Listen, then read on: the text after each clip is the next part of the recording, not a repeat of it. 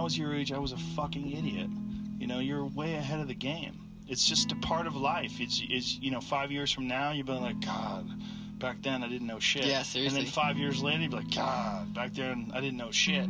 The more you, know? learn, the more you realize you don't know. Of course. And then Like, we get mad at our parents and stuff like, come on, please listen to me, eat healthy, like read books. I'm like, our parents didn't grow up with the internet.